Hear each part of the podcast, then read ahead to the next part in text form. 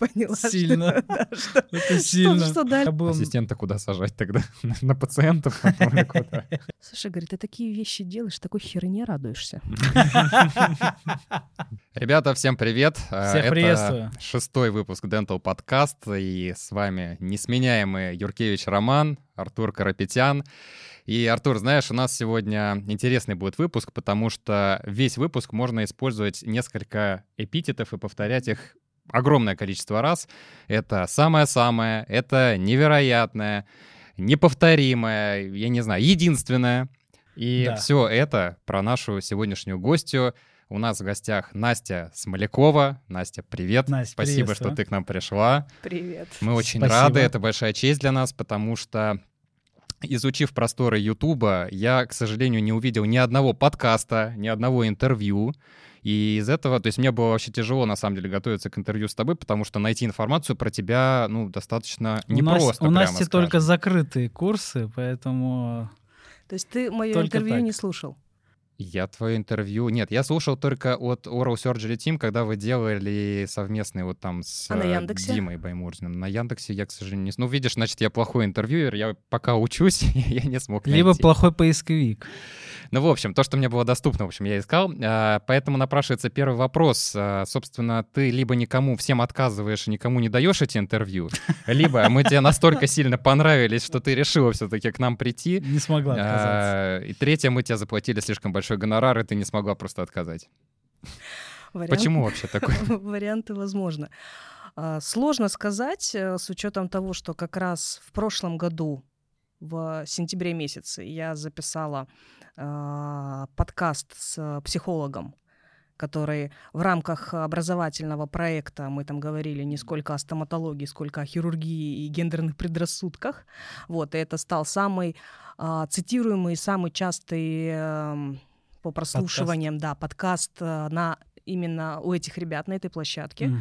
Вот, поэтому думаю, что вам будет интересно послушать. Вот, и на него Интересно. было максимальное количество фидбэков. М. И до сих ты- пор мне периодически пишут, слушайте, я послушал или я послушала. топ. Да. Ну, я надеюсь, про наш эфир будет говорить то же самое. Просто в Яндексе, когда ты вбиваешь твою фамилию и имя, там не выскакивает этот подкаст, либо это надо конкретно Надо было просто забить доктор. Смолякова. А, то есть просто Анастасия Смолякова, стоматолог, не котируется. Не тот запрос, в общем. Ну, в общем. В общем, будешь знать. Вот, и еще, зрители тоже будут знать, как надо правильно вбивать. еще несколько шуток в начале, чтобы немножко разрядить обстановку нашу рабочую. Артур, ты знал вообще, и наши зрители знали, например, что даже опущенные сосочки под одним только взглядом Насти сами встают и встают на всю жизнь. На всю Они больше жизнь, не да. падают никогда. То, что у Насти Смоляковой настолько крутые ролики и видео, и музыка, что голова сама начинает качаться под это, Под а ноги так, идут в да. пляс. И трансплантаты десневые сами забираются даже без скальпеля. Они просто отваливаются и сами переходят в реципиентную ложь. И все это тоже про нашу гостью Да, сегодняшнюю. да, да, да, да. Так что, Настя, мы, говорю, безумно рады, что Рада королева, просто королева десневых пластик, она сегодня у нас. Ну, Спасибо за приглашение. Давай, Артур, бомби. Жги. Настя, ну давай начнем с того, где ты родилась, где ты училась. Вообще немножко о себе, пожалуйста, расскажи, потому что этой информации не так много.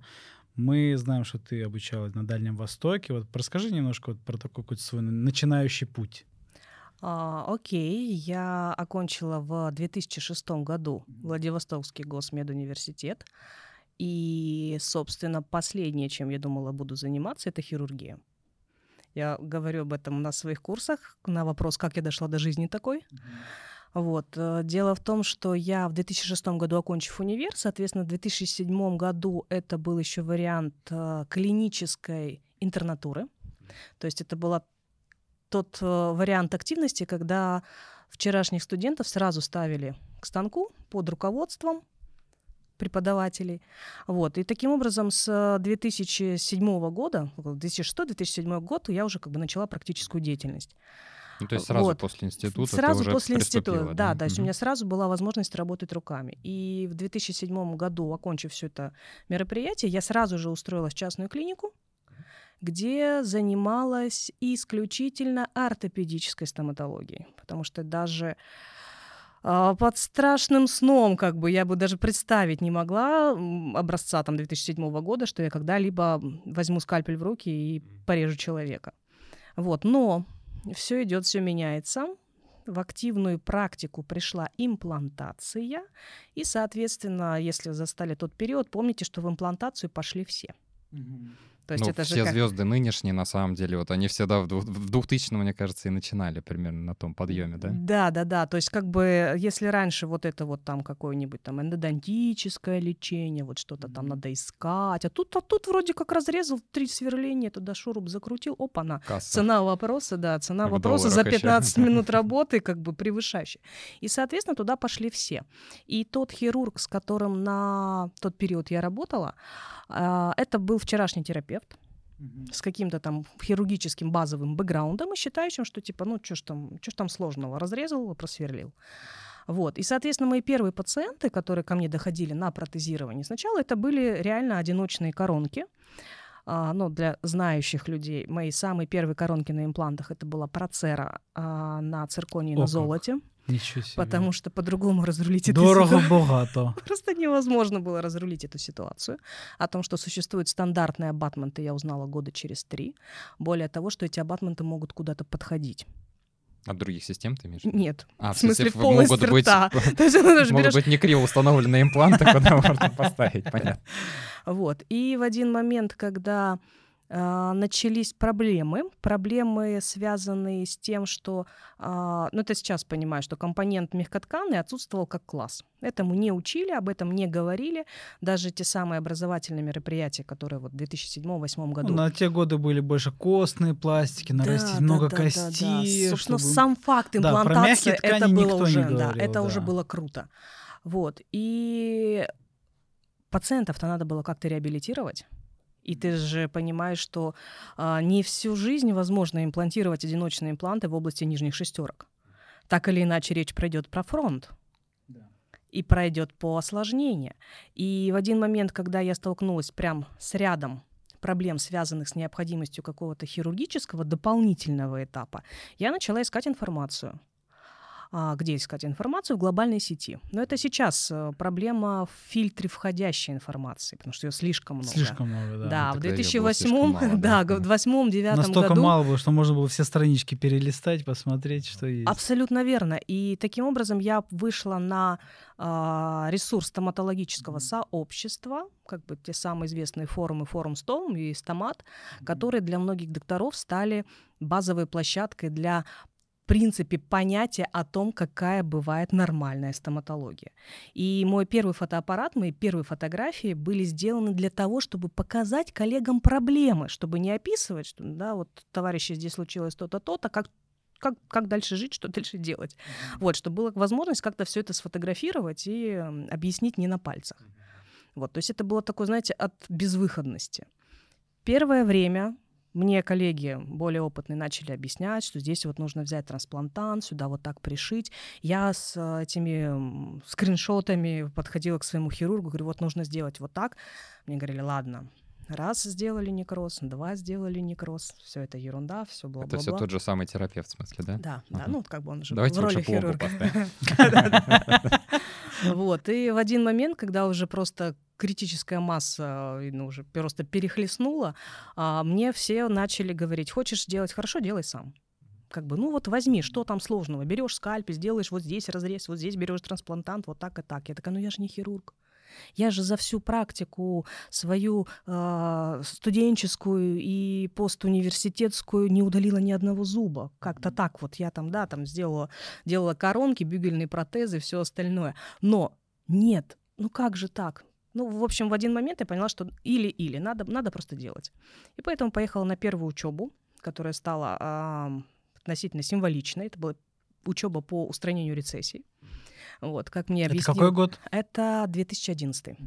Как раз вот коллега недавно скинул мне фотографию, а, где мы с а, лектором, и там еще много известных людей оказалось на этом курсе. Я говорю, это какой год? Он говорит, 2011. Потом они оказались популярными, да? Да, да, да, да, уже потом. Спустя годы. Вот, поэтому первый шаг был сделан именно в этом направлении, как э, мне тогда вложил в голову мой коллега э, Если хочешь научиться работать с мягкими тканями, научись закрывать рецессии. Научишься закрывать рецессии, у тебя не будет никаких проблем по работе в полости рта с имплантами вообще. Вот, собственно, так все это и Потому что это началось. максимально техничная, наверное, самая сложная часть хирургии, наверное, микрохирургия. Да, да, Поэтому и если есть. научишься не рвать вестибулярные лоскуты тонкие, да, то уже потом все фигня. Сейчас в практике у тебя ортопедия и хирургия, правильно понимаю? Да, да, в полном объеме. Процентное соотношение. Но вот сейчас, э, последние полгода, в связи с э, общей обстановкой, э, как-то у меня увеличилось количество тотальных работ на естественных зубах. То есть все вот, кто после ортодонта ждал, думал, ходил, они все так как-то решились. И сейчас, наверное, процентов ну, 65-70 у меня ортопедия, все остальное хирургия. Вот я тоже универсал, там я ортопед и хирург. Бывают у тебя такие моменты, что, допустим, вот, ну, вот не хочется сегодня, допустим, ортопедию делать. Ну вот что-то вот прям, да, вот сегодня. прям вот душа не лежит, вот, вот кого-нибудь по- порезать вот вообще хорошо, вот что-то вот точить как-то что-то вот, вот нет. Вот бывает такое, Ты нет? прям как мой ассистент говоришь, когда она такая, мы столько наточили. Что, сегодня тотал? фиксировать». Почему я не заболел? Ну, здесь сложно сказать, потому что я стараюсь планировать свой график таким образом, чтобы у меня была возможность переключиться, потому что была история, когда, ну, так получилось, у меня было в день записано 5 операций, 5 операций по устранению рецессии. А, Скорее всего, это планировался офис-курс, но в связи с моей активной лекторской деятельностью я настолько была уставшая от э, процесса, поэтому я даже не стала анонсировать, думаю, нет, я, ник- я никого не хочу постороннего видеть, я Просто прооперирую. Да. И когда время восьмой час вечера в субботу мы заканчиваем Пятую посл- операцию. пятую операцию, мой ассистент, когда пациент уходит, он говорит, давайте больше никогда так не делать. Никогда. Да, не, ну это сложно. И врачу сложно, ассистенту А у тебя один сложнее. ассистент? С одним работаешь? Да, я работаю с одним ассистентом. Одно время я работала с двумя ассистентами, но я не боженька эргономики, как бы, и иногда они друг другу просто мешают. Вот ты затронула тему ассистента. Э, Давно уже с этим ассистентом? А С этой ассистенткой мы чуть менее полугода. Это как бы из О, это новеньких. прям, э, Да, да. совсем свежий боец. Мы только-только вот э, Притираетесь. ещё, да? притираемся, да. Но Вообще это очень сложный вопрос. Особенно, я думаю, для тебя, когда ты работаешь с микроскопом. да, Как вообще вот проходит? Потому что, ну, большинство, они, ассистенты приходят уже, ну, все равно неопытные. То есть, да, там что-то где-то кому-то ассистировали, но каждый врач любит по-своему. Вот как у тебя происходит этот процесс обучения ассистента, и откуда у тебя столько нервов? Вот не знаю, вот. Вот у меня, когда страдания, ассистент, все, это, это у меня трагедия просто. Это вот не хочется работать, потому что вот только-только вроде все наладили, там то ли он улетает, или что-то, ну, в общем, беда. Это, в принципе, проблема в стоматологии, да, не только в хирургии, не только в микроскопной хирургии, а вообще средний медперсонал — это два варианта. Это либо человек со средним медобразованием, заточенный именно на эту работу и четко осознавающий, что это, в принципе, его потолок карьеры, так Истинный скажем. ассистент такой, Да, настоящий. да, Да, да. И, как правило, такие ассистенты в один момент, эм, как правило, слегка начинают чувствовать себя немножечко Звезду с короной, Мгм. да, да, они же знают, что будет делать доктор, они же вот буквально его правая рука, как бы и без них-то ничего не сложится, и тут начинается. Ой, я в субботу не могу, у племянницы день рождения на даче. Ой, я вот как бы, а вот муж мне сказал, что после девяти вечера я вот не смогу задержаться завтра. Вот, вот, вот такая вот история начинается. То есть ты понимаешь, что даже финансовая, да, даже идет. финансово заинтересованность, я, Пропадает она, да, да? Ты а- не- даже не можешь за ковришки ни за какие, на самом деле. Потому что я, честно говоря, не помню, кто из коллег это сказал, а, но я вот сейчас уже спустя годы с ним абсолютно согласна. Говорит, не, без разницы, сколько ты платишь, условно, тысячу рублей за смену или там 20 тысяч рублей за смену, они все равно работают одинаково. Поэтому здесь Да, мне даже- кажется, их финансово это. Вот как вот он умеет, вот он так работает. Все. Он как бы выше головы прыгнуть просто не может. И второй вариант — это Студенты. студенты и Ординаторы, студенты. Да, с одной стороны, вроде бы ты видишь интерес, с другой стороны... Это а, ненадолго. Да, опять же, а, когда четко говорено временной промежуток, да, я вот понимаю, что вот с этим ассистентом мы там условно два года вместе сможем проработать. А, И в то же время ты понимаешь, что человек, который много видел в практики у тебя с тобой ассистировал, видел твои И не операции платил тебе за сложнее. это. Даже Это проблема боль. не в том. В один момент он начинает думать, что он может точно так же. Да что Вот, там, да, да, типа. да, да. После эпичной фразы одного из моих ассистентов э, через э, полгода после окончания ординатуры «Я готов к тоталам», я поняла, что- Сильно. да, что, Это что- сильно. что дальше мы просто не сможем работать. Мы-то не всегда готовы, да, бываем готовы, а тут, а тут он сходу, конечно. Это от Не, ну, молодости, на самом деле. Пока молодой, хочется просто, блин, вот это там. То есть, Да, особенно, когда, особенно когда видишь такие работы, постоянно там практики там. Блин, чё там думаешь, блин, отрезал, вроде пришил, ничего боже сложного, мой. а ты когда начинаешь работать, так, только потом На самом деле я понимаешь. сталкиваюсь еще с третьей проблемой, э, когда ты работаешь с врачом-ординатором либо студентом, да, он как-то, ну, безусловно, старается впитать как можно больше докторской информации, то есть он себя ведет на приеме не как ассистент, а смотрит больше за твоими манипуляциями, условно да, говоря. да. И забывает в то же время где-нибудь подсушить Да, там да, да, слюнососом, да, да, например, да, я не да. знаю, там накрыть правильно стол, там, то есть он забывает о своих ассистентских обязанностях, потому что он сейчас является ассистентом. Ну вот с таким я тоже часто Есть сталкивался, такое, и на есть кафедре такое, в том да. числе они уже, конечно. Да. Ну и плюс они знают, что они уже врачи, да, вроде как практически, либо уже врачи, ну и они тоже такие как бы уже, ну не с короной, но Но близко к этому. близкие, да, близкие. Поэтому, когда ко мне кто-то приходит из коллег на офис-курс, я, честно говоря, не понимаю формат «можно я вам поассистирую?». Ну да, тоже какой-то Я бред говорю, какой-то. если вы хотите максимально увидеть информацию, вы либо стоите у меня за плечом, да, как бы в любой момент можете заглянуть с моей точки зрения. Ну, поскольку я работаю с микроскопом, Да. то, в принципе, На визуализация, смотреть, да, да, да. да, на экране все прекрасно видно. Вот, поэтому, говорю, со стороны ассистента ассистент должен выполнять ассистентскую работу. Как раз Конечно, следить за 100%. сухостью операционного поля, вовремя подавать, менять Не, инструмент. просто как хирург, не знаю, но это же, ну, особенно с кем ты работаешь, блин, кого-то поменять, непонятно, как он работает. Ну, ну, Я поэтому поразилась. э, В этом году у меня был такой experience. э, Меня коллега э, пригласил поассистировать на достаточно сложной операции. Доктор Тарас Юров в Питере. Да, Ага, да, да, да, да. да-да-да. И когда Трансинусальный. Э, Да, да, да, да, да, Олан Фошка, там прям такой экстремальный вариант был. И когда на нижнюю челюсть этой же пациентки сел ассистировать другой доктор, я посмотрела на это со стороны, говорю, Тарас, ну ты просто железный человек, я бы не выдержала. То есть там вот, если я четко хотя бы понимала задачу, Мгм. что я как бы, Да. я сейчас ассистент, моя задача визуализация, сухость А не поля, там изучать, что там, что да, там, да, там, да, да, там. вот с этой стороны меня не видно, подвиньте, пожалуйста, лоскут подальше. Настя, вопрос. а, увеличение. Вообще, когда ты с этим познакомилась и почему ты начала вот работать с, с увеличением? Это были бинокуляры или сразу микроскоп? Ну, конечно, сначала это были китайские бинокуляры с э, Тем более в Alibaba. Владивостоке это сам Бог дал, там рядом, недалеко вести. В каждом магазинчике продаются. Вот, это еще была такая э, диковинная штучка, то есть мне их реально даже на аукционах искали. И это были бинокли, я как сейчас помню, они стоили 820 долларов. Ого, То есть, да, то есть по тем временам... это немало. Да, это было чуть меньше 30 тысяч рублей, и это было как бы это, ну, Нормально было. крутовато. Вот, но я не смогла с ними работать. И это были Это, ну, какие-то типа универсальные такие, да, Да, там да, сам да, крутишь что-то. да, да, работают, да, наверное, да, в таких да. типа. Да. И когда, собственно, уже в тот момент, изучая стоматологический форум, как бы возникла эта тема с бинокулярами, я поняла, что ну, нужно брать э, Нужно брать Что-то сразу нормальные, да, уже. как это мы не, не столь богаты, Глаза чтобы покупать одни. дешевые вещи. Да. Вот, поэтому мои фактически первые бинокуляры, с которыми я стала работать, э, я работаю в них до сих пор. Это какое увеличение у А, тебя? это 4,3. 4 А, хорошее Фирма? увеличение. Цайс. Ага. Это которые длинные такие, Да. с перегородкой? Да, да, да, да, да, серебряные. Не, Классика. не тяжелые или?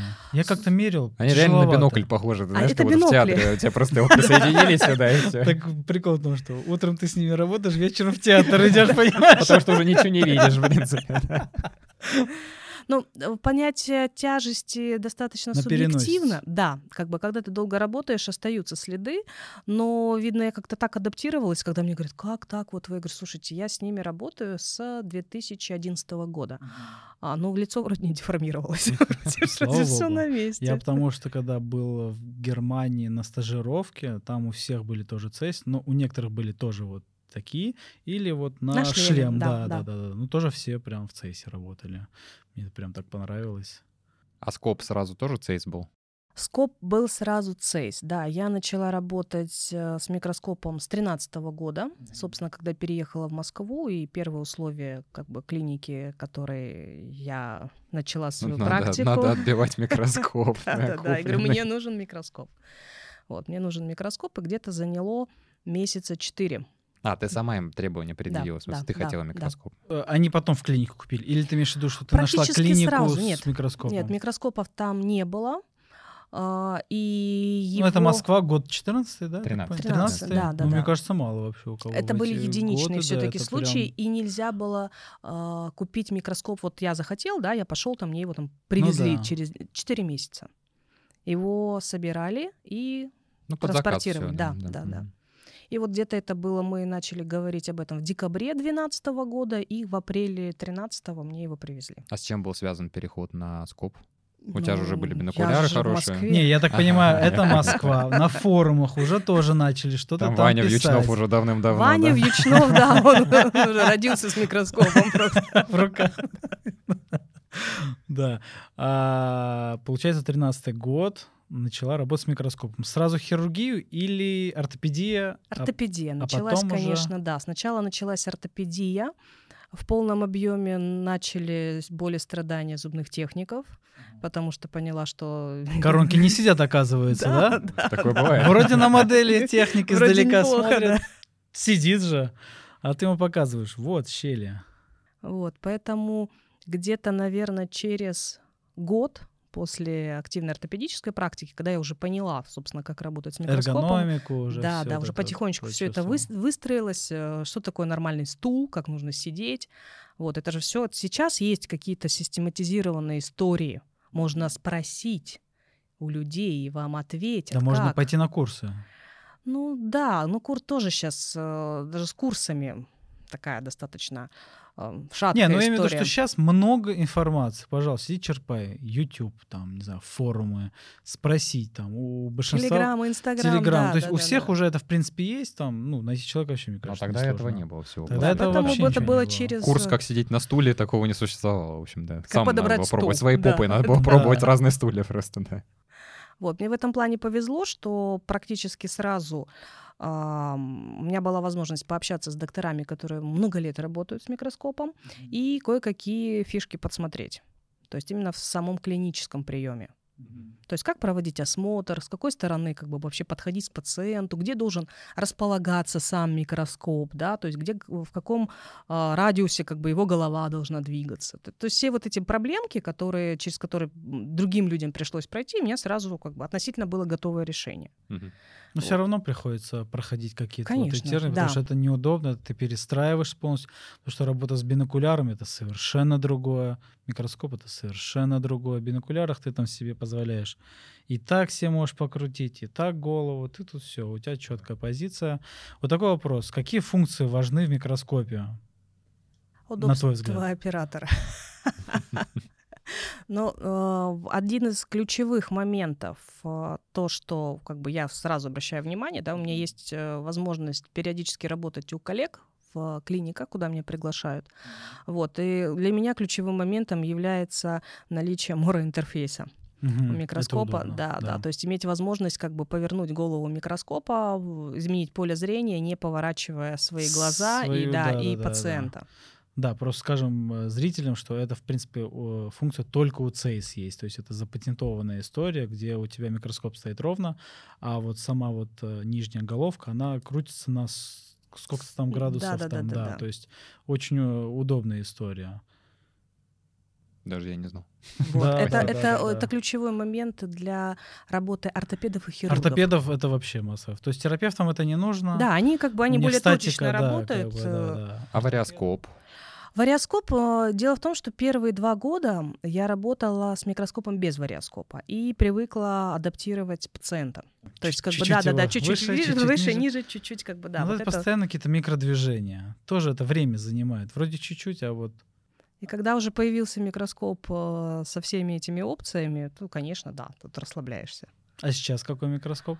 А, все тот же, тоже Но последнее цайсовский. поколение, вот, Э, Нет, не. Икстара. Не Нет, Икстара? не Икстара. А, Несколько лет назад, да и в принципе даже вот до- буквально до Нового года у меня в голове сидело, что надо как Ну бы... классно, классно. Да, классный свет, Там визуализация. все, если камера, прям- он удобненький, Да, прям да, вообще. да. Но я поработала немножечко.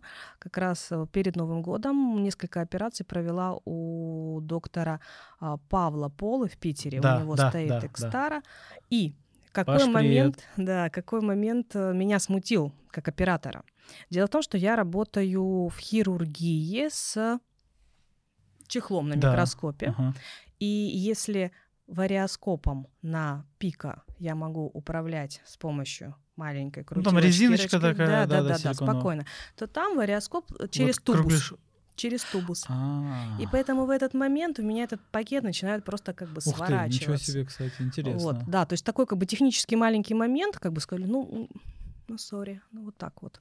Интересно. Слушай, ну у Цейсов вот я внимания. работал одно время на микроскопе, у которого есть э, сервопривод. Это, Сервопривод это и это зум, другие, да. и вариоскоп туда же Да, встроен. это То есть ты сама за ручки да, затронула. Это всё. уже космос. другая. Да, это уже в космос просто цены улетают. Но сейчас такие тоже есть. Конечно, Есть, есть, есть, и Пинтейра конечно. на три оператора. Мгм. Но я скажу А три так, оператора. Да. я был, Ассистента куда сажать тогда? На пациентов? я был на заводе Цейс, а, вот как бы я скажу так. Ты на- видел Пинтейра 800? Я, я там все видел. То есть вот наши стоматологические вот эти, это просто игрушечки. Это которые они так там, на оставшиеся просто на запчасти что-то делают. А какой уровень у них там вообще, в принципе, что они там делают, ну, меня просто поразило. Насколько там это, ну, история очень крутая. Какие они там делают для нейрохирургов, там 4D, там с огромными экранами. Ну, просто вообще просто космос. И там такие цены, как бы... Да, цены там Наши это, мы думали, дорого, а там это... У них, кстати, должны были, вот сейчас не знаю, есть в Москве или нет, но должны были в шоурум привезти микроскоп Кинева. Это как раз вот этот да, 3D. Я понял, да, да, Да, 3D, да, да, да, да. да, да. И вот я все как бы тешу себя Они надеждой вообще, я доехать когда и был, пощупать. Они говорили, что на тот момент, там 2-3 года назад, два или три кто заказали, по-моему, в Москве вот на тот момент. То есть они где-то У Нейра в есть. Волгограде уже точно есть. Ага. Как бы по Ну, это- общехирургическим моментам они уже в, в России точно есть. Ну, это на самом деле очень круто, что у нас, ну, как бы потихоньку-потихоньку ну, развивается, да, медицина, и покупают такие вот, ну, серьезные игрушки, можно так сказать, которые помогают. Настя, скажи, пожалуйста, ты сказала, что в одиннадцатом да, году, насколько я помню, ты прошла свой первый курс по хирургии, это да. были рецессии. Ты сразу же закрепила свои знания на Да. практике? Более того, у меня уже а, была пара пациентов, которые... Запланировано, Да, да? которые готовы были ам, так скажем, а, сесть э, в кресло к э, доктору, который еще не делал такого рода операции. Я полностью отфотографировала этих пациентов. После курса подошла к лектору, задала несколько уточняющих вопросов прям по фотографии, вплоть до того, что как вот здесь будет А проведен до разрез. курса, да? Конечно, про- да. Прооперировала Нет, уже нет, на нет, курсе? нет, нет, нет. Я Нет. прооперировала после, но А. После курса. подготовилась, сфотографировала исходник, как бы. А, исходники Да, показывала, да, все, да, все да. понятно. Мгм. Вот перед вторым курсом у этого же лектора, там было тоже что-то, не помню тематику, но в общей сложности, по-моему, три или четыре курса у него прошла. И уже на второй курс я уже приехала с э, какими-то пациентом результа- с результатами. Вот, попросила прокомментировать, там что-то как бы объяснить. И это было, да, это было максимально продуктивно. Но первая операция удалась? Да. То есть эффект новичка, он сработал? Да, потому что а, я задавалась этим вопросом, когда сама начала преподавать, а, связано с тем, что, казалось бы, почему меня так начало получаться. Более того, я практически не сталкивалась с осложнениями. Первые несколько лет работы, когда уже там ты еще не рискуешь, да, и не чувствуешь себя боженькой, что ты там можешь сделать все. процент осложнений был настолько мизерный, что его можно было вообще счесть нулевым. Почему? Выяснилось, что история связана с методикой преподавания, отличающаяся от тому, к чему привыкли наши соотечественники. Дело в том, что меня учил американец. А это совершенно другой подход. Другая школа. Да, это другая хирургическая школа, и мне повезло, повезло, что я пришла туда нулевым специалистом, Не и мне не надо было, да, мне не вступало в конфликт никакие догмы, мне говорили, нужно делать вот так. Предубеждений не было. Да, окей, Всё я делаю вот так, ложилось. да, повторяю, получается, повторяю, получается. А когда человека приходится ломать, когда ему 20 лет говорили, что нужно вот так забирать трансплантанта, как что вы, что вы вообще делаете такое? Вот, это оказывается проблема. А эйфория такая была у тебя в самом начале, нет? Когда вот ты, у тебя поперли операции, все получается, все здорово. Ты... Или ты себя сразу же королевой не почувствовал в Да этом что вопросе? ты, да что Настя ты. подходит к- нету, администратору, говорит, ортопедический прием больше не записывать, только хирургия, все. Причем самое интересное, что э, весь мой хирургический прием был построен исключительно как подводящий к ортопедии. Ну, собственно, как бы мне как ортопеду было проще вычленять пациентам, которым нужно сделать хирургическое удлинение, закрыть рецессии, подсадить там трансплантант под мостовидный протез. То есть я как э, ортопед объясняла, что здесь нужно сделать предподготовку. И, собственно, весь концепт хирургии, которой я занималась, она была предортопедическая подготовка. И с чем мне пришлось столкнуться, так это с реакцией коллег «Зачем ты это делаешь?» Эти люди сейчас, ты их порежешь, они поболеют, а потом они к тебе не придут на протезирование. В результате через три месяца активной хирургической работы пришли все. То есть люди увидели, что обещанный как бы результат Достигнут. достигнут, как бы окей, получилось. да, мы идем протезироваться. И вот тот момент у меня был такой определенный перегруз пациентами, потому что начали приходить пациенты по рекомендациям, начали доктора, коллеги понимать, что кто-то в регионе делает то, что почему-то другие не делают, ну не хотят делать. Э, Вот Не давайте, понимают да, это, давайте да. вот туда вот будем отправлять. Вот. И я помню вот вопрос про эйфорию.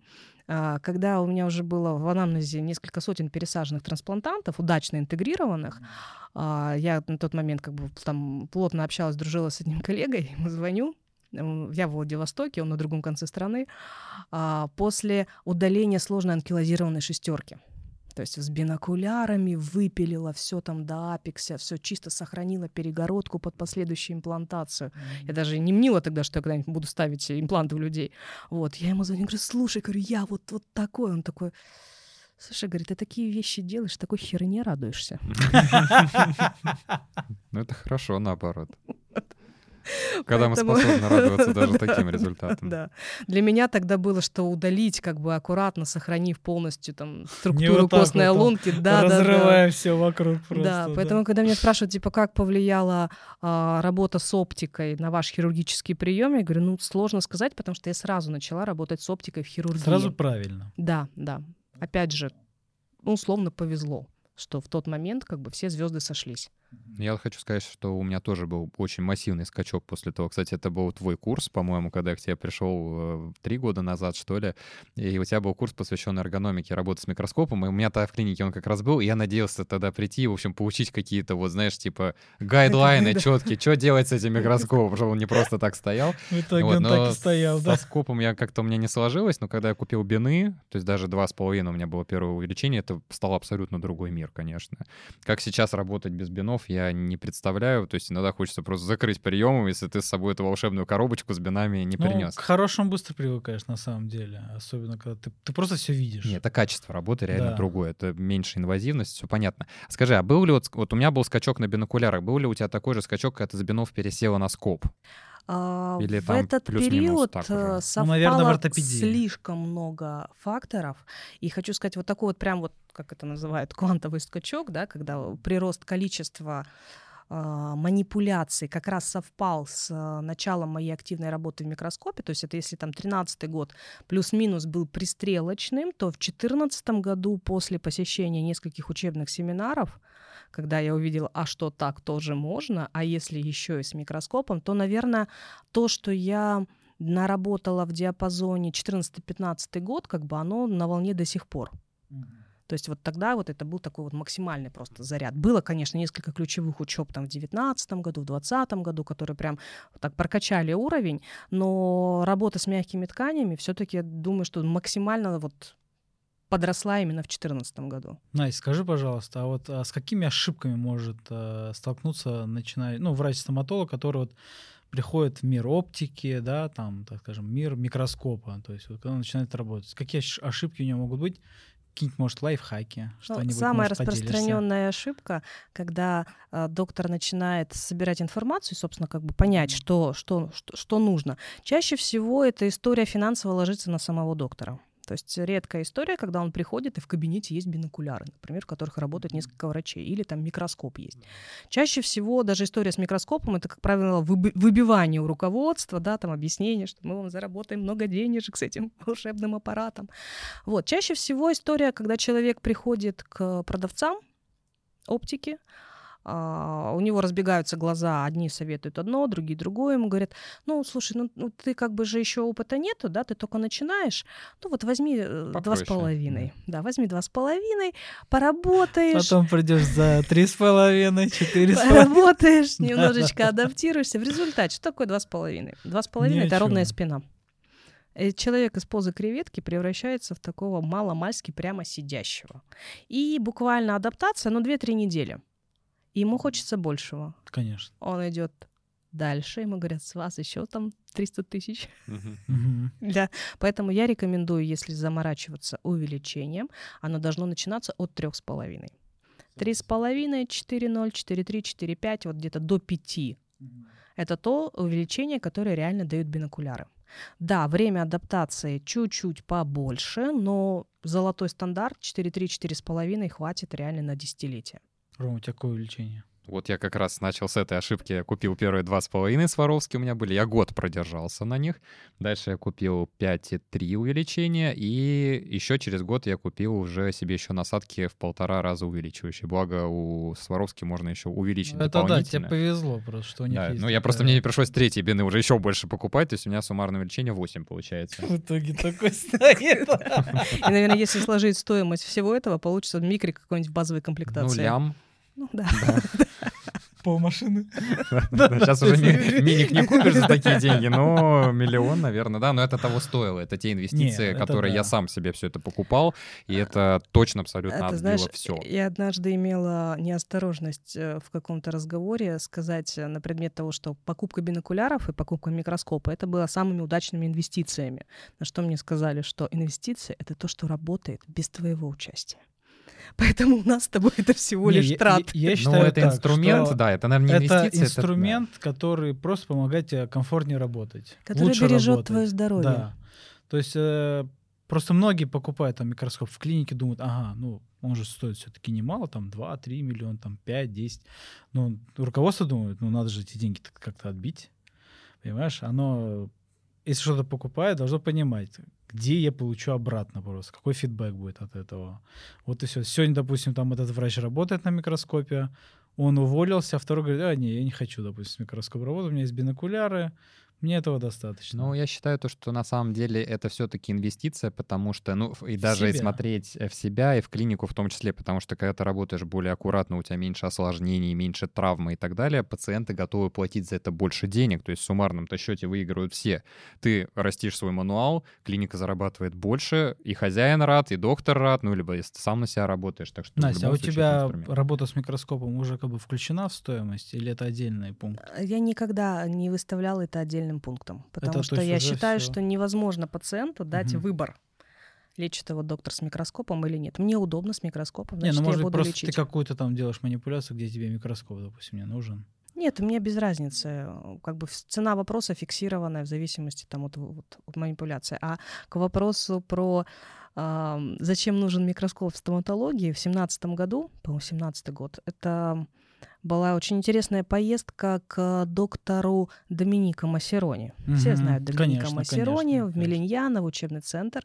И группа состояла из 10 человек. 10 человек опинина в компании ЦАЙС в России. Mm. То есть те люди, которые не просто работают с микроскопами, они учат работать на микроскопе. Это терапевты, ортопеды, ну, в роли хирурга там я была.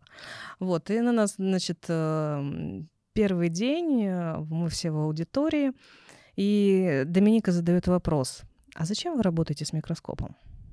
Ну, как бы все там сразу, там эндодонтисты, там без вариантов, да, хирургия заживления первичного натяжения, микроинвазия, там микропреп, фит, все такое. Он смотрит на нас. Человек, который там, не помню, с 80 какого года да, работает, да, да, да, да, да, да. говорит, не, ребят, это просто удобно. Когда ты сидишь в максимально расслабленном положении, когда твои глаза смотрят в линию горизонта, и ты можешь 6, 8, 10 часов Ну да, работать, не напрягаясь. долго да, работать. Поэтому, говорит, в первую очередь это здоровье пациента. А полгода назад у меня был семинар в Ставрополе, где я У Карена? получила... а, нет, не у Карена, у Артура. Ага. Не армянский. А говорили, армян мало работает Все поняли, про кого стоматологом. речь, да? Вот, и человек с э, очень большим опытом работы в челюстно-лицевой хирургии, который первый раз прошел обучение у меня в 2014 году, а, уже в этом, 22 году, сидя на практике с микроскопом, такой говорит, я понял, микроскоп — это не для пациента, это для врача. Поэтому вот концепт, да, микроскоп — это для врача. А скажи, как бы ты советовала подступиться, например, к скопу? То есть какие должны быть... э, Вот я, например, когда начинал с ним работать, я понял, что ты должен уже настолько быть уверен в своем мануале, ну даже там, не знаю, удалить восьмерку, ну, например. Да, ты должен это уже с закрытыми глазами без скопа делать, чтобы ты, например, уже в микроскоп глядя, понять, что тебе первое время все будет как-то неудобно, да, казаться, но чтобы даже в этом неудобстве ты мог это сделать, условно говоря. Есть какие-то вот у тебя, может быть, наблюдения, Но находки? то, что я рекомендую новичкам, да, начинающим, Мгм. начните в пер- в первую очередь. А, Сейчас есть э, большое количество информации. Например, в Телеграме есть канал, который называется Vision Team. И А, да, Envision, да, да, да, да, да. И вот там вот есть ребята, которые прям максимально подробно объясняют, каким образом врач должен сидеть в зависимости. Мы все разного роста, мы все разной комплекции, у нас разные э, длины руки, ноги, на разное межзрачковое расстояние, и нам удобно будет по-разному. И вот как найти вот эту вот нейтральную позицию, как бы сейчас есть информация. Что касается самой адаптации в работе в микроскопе, да, то, что вот эта история, что ты не понимаешь, где у тебя правая рука, где у тебя левая нога, на самом деле это история, связанная с необходимостью тренировки мозга. Вот Или думаю, как через что- зеркало работает, Да, да? да, да. Вот это вот Я думаю, что такое. в- большинство наших слушателей, в принципе, так или иначе водят машину. И помните, когда вы первое время садились после обучения, в- особенно в новую машину, да, с неизвестными вам габаритами, как было страшно и непонятно, где у вас там заднее правое колесо, как припарковаться об бордюр, да? А, и сейчас, когда ты садишься, Да, уже своё- шашки ты уже- играешь в городе. ты же ты понимаешь, когда ты даже не видя ни по камере, ни по парктроникам, ты понимаешь, где у Чувствуешь тебя уже, да. Чувствуешь. Вот когда у тебя на кончиках инструментов начинает появляться вот это ощущение в увеличении, как его добиться? Тренировка. Нужно Тренировка. постоянно... Берёшь постоянно. Лояльного пациента, ассистента, администратора клиники, делаешь профгигиену. Не начинаешь с удаления ретенции, как бы Ну начинаешь, да, конечно. просто берешь пасту щетку, угловой наконечник, И пасту, побольше времени. и пытаешься понять, с какой стороны тебе что будет видно. Как повернуть голову пациента, как попросить его запрокинуть или наоборот отодвинуть, как э, ты можешь манипулировать головой микроскопа, что ты видишь в зеркало, в каких сегментах.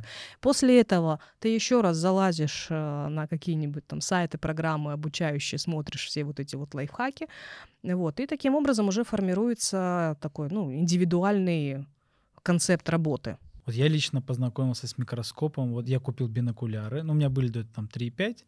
Потом купил 4,5. Буквально там 2-3 месяца. И я попал на курсы Карана Чаушьяну, где я познакомился с микроскопом. Вообще, что это такое? Я был в таком просто диком восторге. И насколько вообще я начал все видеть, то есть мне казалось, там 4,5, блин, ну хорошее увеличение, неплохое. Но насколько оно отличается там от а, микроскопа, как ты, ну и сидишь, и все видишь, меня это впечатлило, и поэтому после того, как приехал, сразу же там начал искать, купили микроскоп, и вот, знаешь, просто надо заставить себя по чуть-чуть, по чуть-чуть, по чуть-чуть начинать работать, и у тебя вот это вот все появится. То есть там чувство, как там бор должен идти и так далее. Ну, я больше про ортопедию говорю, не про хирургию. Вот. Ну, в хирургии тоже можно, но там есть отдельные нюансы. Вот у меня вот такой вопрос. Вот синус-лифтинг с микроскопом — это понты или это все-таки Это необходимость? Это визуализация. Это Это, просто понты. удобно. Это, Это просто просто удобно. удобно. Ну, ты скажи, ты полный цикл, получается, ты все прям от начала до конца прям в микроскопе делаешь. А, на самом деле каждый раз э, клиническая история может немножечко отличаться. То есть если я вижу, что пациенту нужно там сильно экстремально повернуть голову, он не может там выдержать там часовой, например, операцию. Если я вижу, что доступ не очень удобный, особенно как бы вот пациенту, у которых как бы плоские скулы, да, Да, да, вот это да. вот и требуется. Тянуть Я, да, всё, здесь э, всегда ты взвешиваешь эм, как бы хирургический момент, да, того, что ты там у- дополнительно увидишь, или ты в тех же бинокулярах быстрее сделаешь Да, эту вот о том и речь, что просто в бинокулярах можно комфортнее, быстрее. Вот, ну, некоторые вещи просто Но сделать. если ты, например, порвал, Да. и тебе или там нужно обойти какой-нибудь участок, какой-нибудь там спайку, да, вот Да, выделить, да, да. визуализация и освещение в Ну, я микроскопе скажу, ну, играет. это э, лучше, да. А, кстати, ты не сказала про... Ты сказала про микроскоп, там мора нужна. А свет какой у тебя стоит? У тебя ксенон? У меня и- ксенон. Ксенон. Да, связано с тем, что я Мгм. пишу видео, и, в принципе, это максимально яркий, который Ну, это самый максимально Да, яркий. да. Потому что у меня вот до ксенона, который самый максимальный. И, честно говоря, моментами не хватает просто. Хирургии освещения. может не хватать. Да. вот в То есть ортопедии, в ортопедии там более-менее, Мгм. вот если какая-то хирургия, вот иногда хочется чего-то больше. Поэтому, конечно, Экстара, когда я первый раз э, села за него, я такая, ё-моё, что здесь за свет? Я хочу Слушай, и там такой удобно, свет». что там есть внутренняя камера. То есть тебе не надо ничего там вот это сверху ставить, что-то там включать. У тебя весь функционал там на одной кнопочке условно там и все, Вот пошел. более того, полгода назад я готова была, продав свой микроскоп, как бы там добавить эту дельту и взять э, Экстара с базовой комплектацией без модулей. Как бы, ну, я терапией не занимаюсь, мне модули не нужны. Вот мне представители компании отговорили. Говорит, а что ты хочешь получить? У тебя так... Разницы, наверное, не будет, да? А, У тебя и так классный микроскоп. Не надо, оставь. Отдел продаж плачет. Да, да, да. Сейчас кто-то в цессе так, так, кто это говорил? Причем это был не один специалист в разных регионах. Я для интереса, как бы, ну, э, поскольку я активно читаю лекции, и компания ЦАЭС выступает э, как бы спонсором истории, то есть они предоставляют микроскопы для практики, вот, всегда есть сопутствующий специалист, инженер, как бы, да, который как бы а- объясняет людям. Вот, я с нескольким э, специалистам из разных регионов говорю, вот, смотрите, и все просто в один, а смысл? Говорю, ну да, он будет чуть-чуть более стильненько у тебя выглядеть. Говорит, как мне понравилось. Ну, Один сказал, говорит, стильненько. «А сколько там, говорит, разницу тебе насчитали? 700 тысяч? В ЦУМ сходи, потрать. Слушай, вот, ну не знаю, ну как бы менеджер менеджером там и не всегда может быть какой-то квалифицированный быть менеджер. Мне Нет, там достаточно хорошие уровневые ребята. не знаю, мне кажется, я просто, когда есть что-то такое, я не слушаю, допустим, менеджер, я просто понимаю, что здесь в этом микроскопе есть, что я хотел бы добавить в свой, так скажем, да, то есть что мне, допустим, в своем там не устраивает, а в этом устраивает. Но сказать, да, что там разница в деньгах есть, она есть, это, ну, факт. Это сто процентов, да. потому Но что качественно чего-то нового я просто вот это условно, добавила. как там у тебя там iPhone 10, и сейчас вышел 13, и как бы, блин, ну, вроде то же самое, да, там чуть камера круче. То есть, и, блин, ну, придется доплатить, все-таки твой уже старенький, все уже, он же так дорого не стоит, когда ты его покупал. Вот это примерно такая же история, но благо микроскопы так быстро не меняются, как айфоны. Да, моему микроскопу я его взяла в 2014 году. И хочу сказать, первый по популярности был вопрос, э, когда я начала выкладывать видео, какая у вас видеокамера, да, что вы пишете, ну, как бы на, на что вы пишете все. И до сих пор меня спрашивают.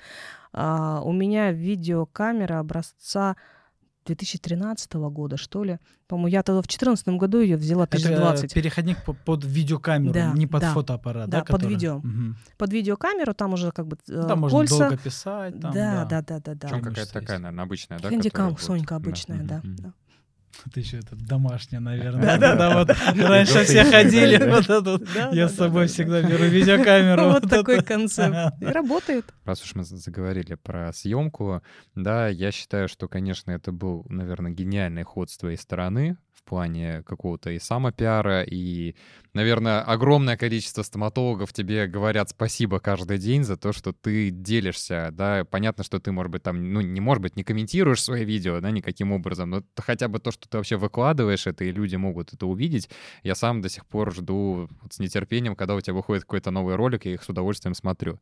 Как тебе пришла эта идея? Потому что ну, до этого, по сути, никто этим не занимался. Ну, либо не, выку- может быть, естественно, не только ты снимала, да, понятно, но не выкладывали это в сеть. А у тебя еще и музыка такая классная, то есть у тебя это прям целое шоу такое фееричное. И, ну, я считаю, что в твоем развитии вот именно становление как лектора это повлияло достаточно сильно. Как ты к этому пришла? Почему вообще начала этим заниматься? чего- Просто с у тебя такая началось? функция в микроскопе была, и ты как бы это Нет, записывал или Нет, что? ну, у меня такой функции в микроскопе не было. А Более, у меня был а, делитель, но не было адаптера. И, по-моему, вот первое видео я начала в 2015 году писать, э, когда я приобретала микроскоп, да, там я понимала, что к нему можно как бы камеру, и, наверное, это прикольно перевести максимально на видеодокументацию. На тот момент, это был 15 год, э, мы После поехали... год. Да, я в разгар кризиса покупала микроскоп, да, то есть еще толком не представляя, как я буду за него расплачиваться. Вот, в пятнадцатом году я попала первый раз на завод ЦАЙС э, в Оберкохан, и у нас читал лекцию по эргономике, фото-видео-протоколу гениальный доктор Оскар фон Штеттен. Это он эндодонтист, но все, что касается эргономики, он просто вот реально боженька. И когда вот я задала вопрос, ну, как бы вот я хочу писать, он говорит, что за комплектация? Я говорю, так и так. Он говорит, «Вот более чем достаточно, тебе ничего нового не надо, покупай адаптер. И как бы, более того, видеокамера у меня уже лежала. Вот, поэтому спасибо Ване Вьючнову, который продал мне видеоадаптер, который у него лежал какой-то лишний. Вот, и после этого я начала писать. И когда встала речь о том, что, ну, неплохо бы поделиться, да, с- зачем мы это пишем, не просто пересматривать, но еще хочется кому-то показать. До этого Естественно, я смотрела какие-то видеоролики. Все помнят, наверное, может, там поколение чуть постарше, те групповые подписки на Dental XP, да, чтобы иметь А, ну возможность. это- Да, да, да, да, да. Думаю, а чем мы хуже? Окей, но смотреть часовую, полуторачасовую операцию, я всегда поражалась, как э, вообще хватает усидчивости, потому что мне сразу вот это вот перемотать, перемотать, перемотать. Вот, и думаю, а если как бы не перематывать, а если вот взять, как бы вырезать какие-то моменты, которые... Ключевые, клю- да. Ну да, да, да, Ну, то, что не там, нужно, а, Мгм. ускорить так, чтобы это было видно. Ну, как бы под ускорение хочется что-нибудь такое драйвовое в музыкальном сопровождении. Ну, вот, ок, таким образом начали появляться ролики. Я поняла, что 4,5-5 минут — это потолок концентрации внимания доктора. То есть я стараюсь, чтобы на протяжении всего видеоролика сохранялся интерес к тому, что там происходит. Вот, ну и, соответственно, Какая веселая музыка нужна Да, да, сопровождение, да, да. чтобы Так оно не было. так оно и началось. Да. Скажи, а монтируешь сама ты ролики? Да. Монтирую сама э, в iMovie. Э, То есть, как бы на самом деле там функционал тоже достаточно простой. То есть э, Ну, а я там много-то чего не надо, по сути. стараюсь снимать сразу максимально чисто, то есть э, без каких-то необходимостей повторов, но в то же время понимаю, что да, вот здесь вот в этот момент мы вырежем, как бы ну, Ну, чисто что ты мы- имеешь в виду? Вот там установил имплант. Блин, зеркалом закрыл. Так, вытаскиваем да, да, обратно, да, да, да, да, Типа, да, да, да. Мотор, начали, да? Еще разочек на публику. Вот, поэтому я засекала время максимально, как бы при максимальной концентрации монтаж ролика из часовой операции у меня занимает где-то минут 12. Ну, то есть ты просто вырезаешь какие-то этапы, Да, да. склеиваешь Ну, и там убыстряешь. да, Анестезия, Да. то все пока, да. Но это лишнее просто, да. Либо там, когда я, например, там, меняю фокус, да, там перевожу с... э, А, ну да, полости рта, как бы, да, да, да, какой-то реально понимаю, что если случилось какое-то там ЧП, что-то, наверное, вылетела трагедия да, в процессе Мгм. работы, ну, естественно, Ну, микроскоп понятно, да. поднимается, да, все поправляется и обратно записывается. То есть там даже на паузу ничего не ставится, просто, просто этот кусок вырезаешь. Скажи, пожалуйста, ты простую имплантацию тоже делаешь в микроскопе? Да. Потому что я помню, как-то с Багратом общался, он говорил, что он, то есть он большинство делает, но, по-моему, именно установку имплантата он делает без э, микроскопа. То есть он отодвигает микроскоп, насколько я помню, что такое вот он рассказывал. Если проще сделать в микроскопе, Мгм, я сделаю в микроскопе. Если Мгм. проще сделать без, мгм. Будет выбор. Нет, это просто, чтобы для всех что-то не панацея, там, чтобы все. Отнюдь, отнюдь. Микроскоп это, да блин, ваш уровень вырастет, ваш доход вырастет такой. Активный маркетолог, да. Ни в коем Купи случае. микроскоп. В первую очередь сначала это боль и страдания для врача, чтобы понять, где находятся руки. Да, да, где вообще что А находится. потом ты понимаешь, что тебе... э, Вот, наверное, в диапазоне 16-17 году или даже чуть позже, единственная манипуляция, которую я 100% не делала в микроскопе, это был забор трансплантанта. То есть я полностью снимала, у меня даже вот ролики того периода, там э, этап забора трансплантанта отсутствует. Ну, а ты же могла просто микроскоп, по сути, да, там как бы... Когда я поднимала сторону. микроскоп, да, я переодевала бины, проводила забор трансплантанта, затем фиксировала микроскоп и обратно, обратно и обратно. Да, пока в один момент мне не показали, как положить пациента таким образом, что Чтобы у меня это все поместилось. Прямой да? доступ. Доступ. Да, вот, есть. и все. И после этого мне забор трансплантанта тоже начался с микроскопом. Круто, на самом деле. Потому что не, я монтирую не, ну... ролики, я трачу явно больше 12 минут, в общем, это здорово. Скажи, у меня такой вопрос. Э, конечно же, у тебя сейчас большую часть времени занимает лекционная деятельность, и а, как ты пытаешься бороться с, может быть, с выгоранием. Получается ли у тебя это, потому что график у тебя безумный, и как вот не выгореть на этом поприще? Ну, одна из э, проблем, принципе, медицинских, в общем, да, как бы это про выгорание, да, это, это реально проблема. После 5-7 а, лет да, а, уже формируются такие своеобразные профдеформации, которые, если вовремя это не отследить, может существенно как бы скатиться в вариант профвыгорания. А, чем я стараюсь спасаться? Ну, в первую очередь, профвыгорание формируется в тот момент, когда у тебя много рутинной одинаковой работы.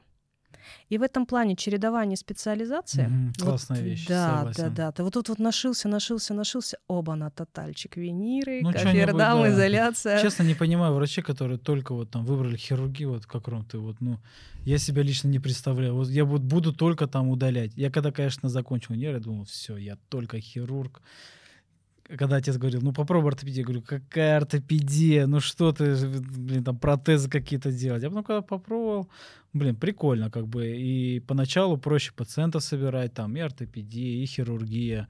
А потом действительно бывают моменты, просто настолько устал там от там ортопедии уже, блин, там думаешь, опять точить, ну господи. Ты такой, ну. о, ретенция пришла, ретенция пришла. Да, потом такой, о, наконец-то хирургия, там что-нибудь сделаем, вот. Поэтому это класс штук. Но все равно есть какие-то моменты, когда ты просто вот устаешь от э, Однозначно, работы. Да. Поэтому как раз смена деятельности на лекционную ну, реально не дает расслабиться. Да, когда ты переключаешься с э, формата работы только руками на формат э, полноценного преподавания со всеми вытекающими, как чтение презентации, заинтересованность учеников. Э, один из э, как бы самых больших, э, как я считаю, своих достижений, да, это формат курса именно руками, да, то есть что на моих образовательных мероприятиях не просто получают информацию, но и имеют возможность ручками поработать. И я могу поправить, объяснить что-то где-то, направить человека. И это, конечно, тоже очень здорово, ну, как бы перемещает планку с того, что, ой, я там 10 виниров наточила, там вот где-то уступ не проснялся, менялся. Вот, то есть немножечко... Трагедия да, вообще, да, блин. Если везде хорошо, это Там одна единица. Заново переснимать все целое дело. Я говорю, наверное, больше все таки про вариант, что у тебя практически каждую неделю курс, вот когда вот в таком формате, как вот, вот в этом лекторстве не утонуть там, да, как-то вот, потому что, ну, про с работой понятно, ну, ты можешь чередовать там ортопедию, хирургию, окей. Ну и в хирургии там тоже, ты спрашиваешь, как я могу в одной хирургии работать, ну, как бы там тоже много манипуляций, в принципе, они тоже разные. А именно с лекторством как не выгореть? Потому что ну, мне это интересно как молодому начинающему да, специалисту в этой области. Как вот ну, ты с этим, может быть, борешься? И, и нужно ли бороться? Может быть, у тебя этого нету, проблемы такой? Да, проблемы на самом деле есть у каждого, кто этим занимается. И так, опять же, сложилось, я отнюдь не гналась за историей э, как бы активной лекторской деятельности. Когда я начала в 2014 году читать лекции, это было в формате, ну, сначала, типа, расскажи, что ты делаешь, а покажи, как у тебя это получается. И где-то вот в конце 2014 года это уже сформировалось в определенный курс полноценный, и до 2017 года плюс-минус, то есть стандартный график, одна поездка в месяц.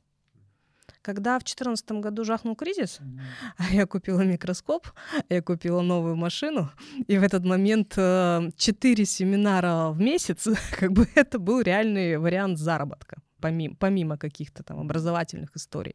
Вот, когда все маломальски стабилизировалось, естественно, я хотела максимально а, получать удовольствие от процесса, как бы раз в месяц где-то что-то ты почитал. Но тематика моих образовательных мероприятий, она изначально была именно мягкотканная ориентация. И если э, в 14, 15, 16 году это еще смотрелось, ну, как бы мы не знаю, будем делать, не будем, на 2022 все наконец-то поняли, что нет хирурга, который не должен делать мягкотканные манипуляции, если он называет себя имплантологом. Когда мне говорят, я 20 лет ставлю импланты, но не делаю мягкотканные не может пластики. Не делать. Да, да, да. То есть человек, он обязан как бы... Ну, это уже требование даже в вакансиях, когда пишут, э, резюме присылаешь, если там такого нету, то ты кто? Да. да, да, покажи, пожалуйста, вот как ты сделал, как это было до, как стало после. Настя, но тебе это изначально, я хочу понять просто, вот ты начала вести курсы, это, то есть э, ты сама действительно хотела Мне это нравится. Нравится. Я попробовала, вот, вот мне вот понравилось. Мне нравится внимание аудитории, мне нравится э, видеть, как меняется мировоззрение mm-hmm. человека, особенно когда кто-то приходит такой скептический, вот как правило. Вот эти девушка, вот, да, хирург. Да, у меня 15 лет стаж, челхач, что тут у меня так, о, да ладно, это вот так вот. Поэтому да, это своеобразный, конечно, такой отклик, когда ты получаешь от аудитории, когда подходит а человек. Какой у тебя вообще график, э, ну, там, недельный? То есть сколько ты уделяешь времени на работу, сколько ты уделяешь времени там на свое обучение какое-то, свои какие-то хобби и на лекторство. Вот, то есть как, как, как строится Типичное расписание твоей недели, расскажи. Окей, ну вот сейчас у меня а, небольшой перерыв относительно лекторской деятельности. Это обусловлено тем, что как бы ну, низкий сезон, да, лето, жара. Отдыхают все, люди. Да, люди отдыхают. А вот с сентября уже начнется такой вот более, более жесткий вариант. Ну вот с февраля по конец мая, так скажем, середина июня. Мои стандартные приемные дни в клинике это вторник-четверг с 10 утра до 9 вечера. Соответственно, вот между ними среда, которую я периодически была вынуждена там по 3-4 часа по полдня открывать, когда вот ну, нужно что-то пациента принять, что-то что сдать, что-то закончить или наоборот какую-то одиночную операцию прооперировать. А, в пятницу я, как правило, уезжаю куда-то, в понедельник возвращаюсь. Ну, Дата, вот, в смысле, на лекторство да, или это да, отдых? Да, да, нет, это а, как вот, это да? была как раз вот Я этот думал, уже у Саши Бабурова конкурент, оказывается, есть.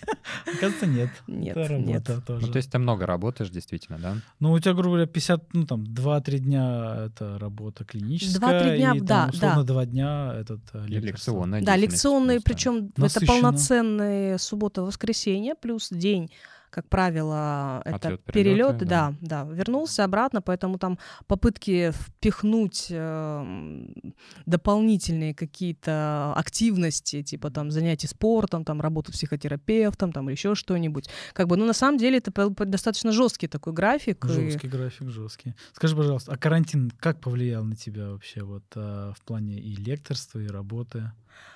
Карантин, э, да, это было весело, когда я улетала из Таиланда на последнем рейсе Аэрофлота, который летал регулярно. Я чуть не встретила его в Бангкоке. Вот. Но это был тоже такой очень активный февраль-март, наш mm-hmm. там в марте в каком-то да, там закрыли. Да, да. Вот. И, да, да, да, да, да. И у меня был выбор полететь в марте, либо в мае. Почему-то в апреле там были очень высокие цены, куда я хотела. Думаю, ну нет, до мая еще как бы и надо дожить.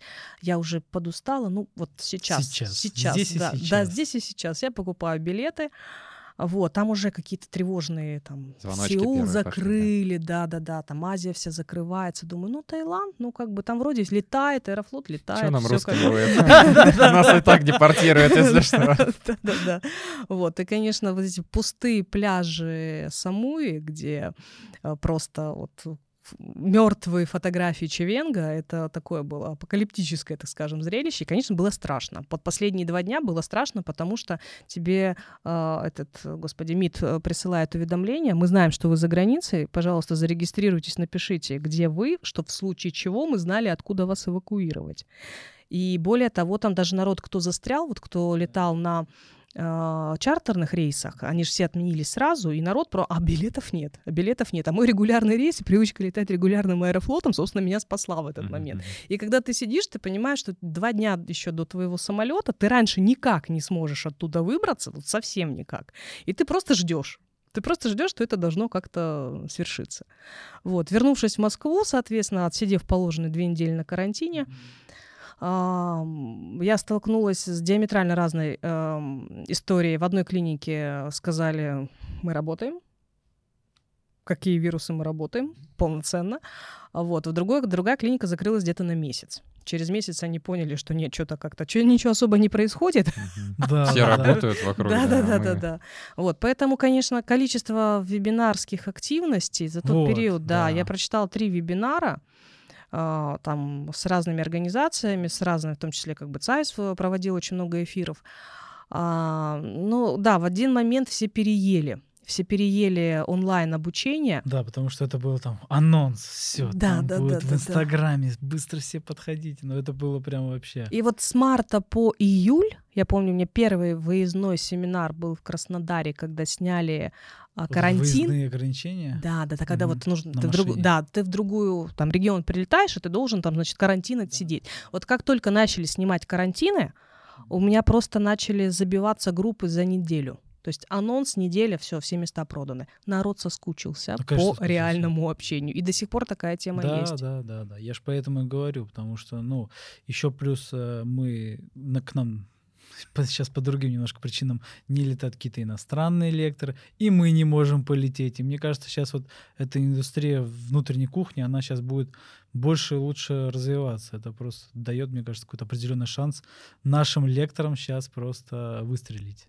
Ну да, максимально Скажи, отработать. а ты э, любишь больше сама формат вебинара или офлайн? И не когда ты обучаешь, а когда ты обучаешься сама? А, я больше люблю вариант офлайн. Почему? Потому что когда ты уже сидишь в аудитории, у тебя минимальное количество шансов на отвлекающие маневры.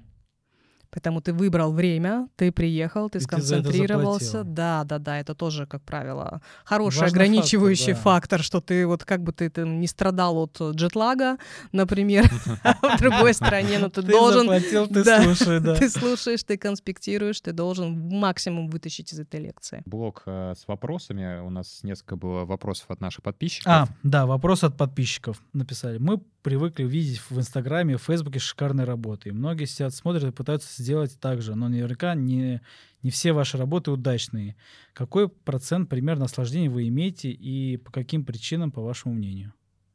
А, об этом я подробно говорю на курсе, в том числе о том, что... Ребята, сори, но вот будет ссылочка в описании, записывайтесь. Это очень важный момент, потому что э, осложнения, более того, я их показываю. А, я об этом говорю открыто. Если говорить про процентное соотношение, то оно колеблется где-то в диапазоне 3-5%. То есть 3-5 э, случаев на 100 я могу столкнуться это с осложнениями. Да, это в рамках. С чем это связано? Ну, во-первых, э, с разной клинической ситуацией ко мне редко доходят пациенты с хорошими клиническими условиями. Как правило, это какие-то реферативки от э, докторов, где уже попробовали по-разному и почему-то не получилось. Так уже на курсы сходили, не удалось почему-то, да. Вот я после ваших курсов сделал это. Хуже, э, я по вашему видео попытался а, ну, прооперировать. Да, да, да, и почему-то человек не понимает, что трехминутное видео, включающее в себя убыстренный, отрезанный формат полуторачасовой операции... А где-то и вырезанные лайфхаки. Не раскрывает, к сожалению, как бы всю подноготную. Что делать? Ну, во-первых, эм, самое сложное — это подумать. Подумать, почему так случилось, проанализировать, выждать время, оценить ситуацию после, если мы говорим про вот специфику мягкотканных работ, оценить ситуацию после и принять верную тактику повторной операции. Принять, в принципе, есть ли необходимость в этой операции, можно ли решить ли это другим методом. Если есть необходимость, то какой метод? Инструментальный контроль, очень много моментов, но проанализировать, почему случилось не так, пациент забил на рекомендации, либо доктор где-то отдохнул в этот момент. Вот, это очень важно. Самое сложное — это подумать. Какая тактика лечения при получении некроза в туннельной методике, так скажем? То есть бывают такие моменты? Бывают. Так, и какая тактика, что делаешь? Абсолютно такая же тактика. В первую очередь дождаться полного заживления. То есть как бы ни было страшно, ужасно, желательно в этот момент фотографировать, чтобы иметь возможность кстати, да, проанализировать. реально это важно, самое да. тяжелое для хирурга, когда ты видишь некроз или осложнение, взять фотоаппарат и сделать нормальное фото. В этот момент хочешь сказать, зачем ты пришел вообще, да? Именно сегодня, да? Вот, э, во-первых, успокоить пациента, да, чаще всего пациентам такой же себя. в панике. Так что случилось, что случилось? Выждать время от полутора до трех месяцев. Если это был какой-то частичный некроз и большая часть трансплантанта, например, интегрировалась, то, Интегрировалась. скорее всего, ситуация будет улучшаться на глазах, и мы видим, например, месяц через полтора хорошую тенденцию к закрытию, например, какого-то дефекта, если там речь о тоннеле и на зубах рецессия имеет свойство самопроизвольно закрываться путем наполающего прикрепления. Вот, и тогда, возможно, все счастливы, как бы, то, приходите через три месяца, через полгода на контрольный Ну, осмотр. скажем так, что в основном это осложнение некроза получается, потому что нет питания, правильно, у трансплантата. А, Подвижность, да, либо Подвижность, слишком питание. толстый трансплантант, трансплантант забранный не с того места, с большим количеством жировой ткани, истончили покрывной лоскут, перетянули швами. не хватит сейчас перечислить все осложнения. очень Настя два дня рассказывает про Да. них на курсах. Оказывается, про осложнение очень много рассказано, поэтому я думаю, ну, Это, самая, больная, самая больная проблема. И после всего этого, дождавшись заживления, отследив уровень гигиены пациента, понять, а будете ли вы туда лезть в принципе, если будете, то каким способом. То есть либо это будет, например, повторная тоннелизация, тоже зависит от локализации дефектов, состояния прикрепленной слизи. Если вы делали, например, 10 рецессий, да, у вас развалилось 2, и нерационально будет туда лезть повторно тоннелем, но это коронарно смещенный лоскут. Опять же, исходя из состояния ткани, это может быть как э, работа с трансплантантом, так и без него. На какие учебы зарубежных лекторов стоит обратить внимание? Какие книги ты могла посоветовать по периохирургии? Но относительно книг открываем э, азбуку раздел. Искупаем все. Да, и покупаем все по списку. А, Что могу сказать относительно тех лекторов, которые на меня повлияли? Сейчас, конечно, есть огромное количество, и ам, кто-то может не согласиться с моим мнением. Как бы лектор, который сформировал мое мышление нынешнее, у которого я училась в базе, это доктор Николас Амигони. Вот, на данный момент он не преподает, но он, э, наверное, не самый гениальный доктор, но он просто был гениальным преподавателем. В тот момент он умел вкладывать знания вот прям как надо. Но он читал всю свою презентацию по книге Науши Сата «Хирургия пародонта». Поэтому можете, в принципе, открыть эту книжку и понять, о чем речь шла на курсах. А, То есть Далее... он тебя вдохновил, можно, да, так да, сказать, да, вот на да. вот эту всю он, историю? он дал мне рабочие эм, гайды, когда ты вот прям вот делай вот так, и у тебя Протокол. да, вот Раз, первое, два, три, второе, четыре, третье. пять. Да, если первое пошло не так, возможен вариант А, вариант Б и так далее. Дальше. а, доктор Андре Садум. Он достаточно тяжело воспринимается в силу а, как бы личностных особенностей, да, он такой немножечко нудноватый. Как лектор он как бы не шоумен. Но он а, дал те протоколы, по которым я работаю до сих пор. Всё понятие хирургических удлинений, например, это все вот Андре. А, В семнадцатом году существенно мой скилл прокачал а, доктор Карло Гетце. Это хирург, с которым работает Доминика Массерони. И вот, ну вот, наверное, вот это вот ключевые персонажи, которые, ну, доктор Скулиан, конечно, да, там какие-то лайфхаки у него подсмотрела. Однозначно работа с мягкими тканями вокруг имплантов доктор Гамбарена. Бы чт- когда, м, после двух учеб у Гамбарены, как бы я просто себя в 2014 году ловила на мысли о том, что вот народ там что какие-то аэродромы строит, это костюм. Подождите, я сейчас, я сюда бугор подкину, и вы через 10 лет даже не увидите, что там какие-то проблемы могут быть. Зукели не услышал. А, Зуке... а, да, Цур, а, где же да, да, да, да, да, да, да. Вот про Зукели это была э, тоже забавная история, я её всем рассказываю. В 14 в начале 2014 года э, я читала в формате конгресса доклад на одной сцене с доктором Рамон Гомес Меда. Есть такой испанский товарищ. Вот. И его на тот момент э, переводила Аня Свирь, один из лучших специалистов как бы, в сфере перевода, если не самый лучший. Вот. И так получилось, что Рамон выступал после меня, и, соответственно, пришел уже там ближе к обеду, потому что до этого краснодарское гостеприимство немножечко отложило свой отпечаток. Вот. Ну, очень к обеду он пришел. И э, мою презентацию он не видел. А потом мы с ними уже там сидели э, с, ноут- с ноутбуками в коморке за, за актовым залом, куда там делились мнениями. А с Аней мы потом обратно летели в самолете в Москву. Вот, она такая говорит, слушай, говорит, покажи, что ты показывала. Вот я тебя не увидел, мне интересно посмотреть. А там у меня была презентация, построена на эволюции мышления от э, э, пластики рецессии коронарно смещенным лоскутом с трансплантантом до туннельной методики. И, соответственно, те результаты, которые вот у меня были там на момент 2014 года. Вот, на первых же слайдах Ханя, которая недавно при, привезла группу от Зукели, такая, говорит, слушай, тебе надо к Зукели. Я начинаю показывать дальнейший роман, говорит, нет, тебе не надо к Зукели. Это было до просто. Она такая, окей, ладно. Ну, а тебе нравится сама методика? Вот Зукели, если, например, взять. Она просто, например, там меньше работает в твоих руках или более там травматичная, например, как ты считаешь? Ну, дело в том, что э, когда я пыталась проанализировать, почему, я же, когда начинала работать, я попробовала все методики, Зукели в том числе. И аномально в моих руках сработал тоннель, но методика Зукели почему-то как-то не так красиво выглядела. Да, результат был, но выглядел там первый год после закрытия рецессии, мы ждем сосочки, когда обратно вернутся. Вот. И в то же время как бы вопрос э, работы с туннелем, когда я поняла, какими инструментами и как правильно делать э, туннельный доступ, а, в моих руках это работает просто в разы быстрее. Более того, нескольких коллег активных, эм, работающих по методике Зукели, я так ненавязчиво да, да, переучила на тоннели, и сейчас для многих врачей тоннель — это вариант выбора. Хотя к, до сих пор вопрос тоннеля, как это в цивильных европейских кругах, да, Мавитон говорит, что ты работаешь в тоннеле, uh-huh. потому что там школа Зукели сильна.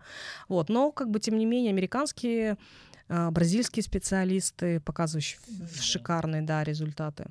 Ну, мне кажется, надо уметь и то, и то делать. Однозначно. Да, чтобы понимать, в какой момент тебе что может просто понадобиться. Где-то пойти не так. Провал тоннель, переходим на. Да-да-да. Давай, наши спонсоры сегодня egigena.ru. Большое спасибо вам. И первый вопрос а, такой. Вот у нас представлены такие вот замечательные ирригаторы от фирмы Panasonic. Вот вопрос. Назначаешь ли ты пациентам ирригаторы? А сама пользуешься ли? Особенно при пластиках, то есть, ну, какие-то рекомендации, Да, даешь, я запрещаю пользоваться ирригатором после Да. пластик до абсолютно полного заживления, которое может занять Ну, до полутора там, месяцев. А, даже так. Да, да. То есть в этот момент как бы осуществляет э, контроль гигиены Мгм. мой гигиенист или ассистент, который как бы выполняет э, роль гигиениста, зная, что если что-то будет нарушено, прилетит в первую очередь от меня. Мгм. То есть пациент, Вот. получается, за эти полтора месяца довольно-таки часто приходит, получается? Да, да. То есть на этапе снятия швов э, я запрещаю пациенту чистить зубы, особенно зону операции, и Мгм. требуется, соответственно, как бы снятие налета.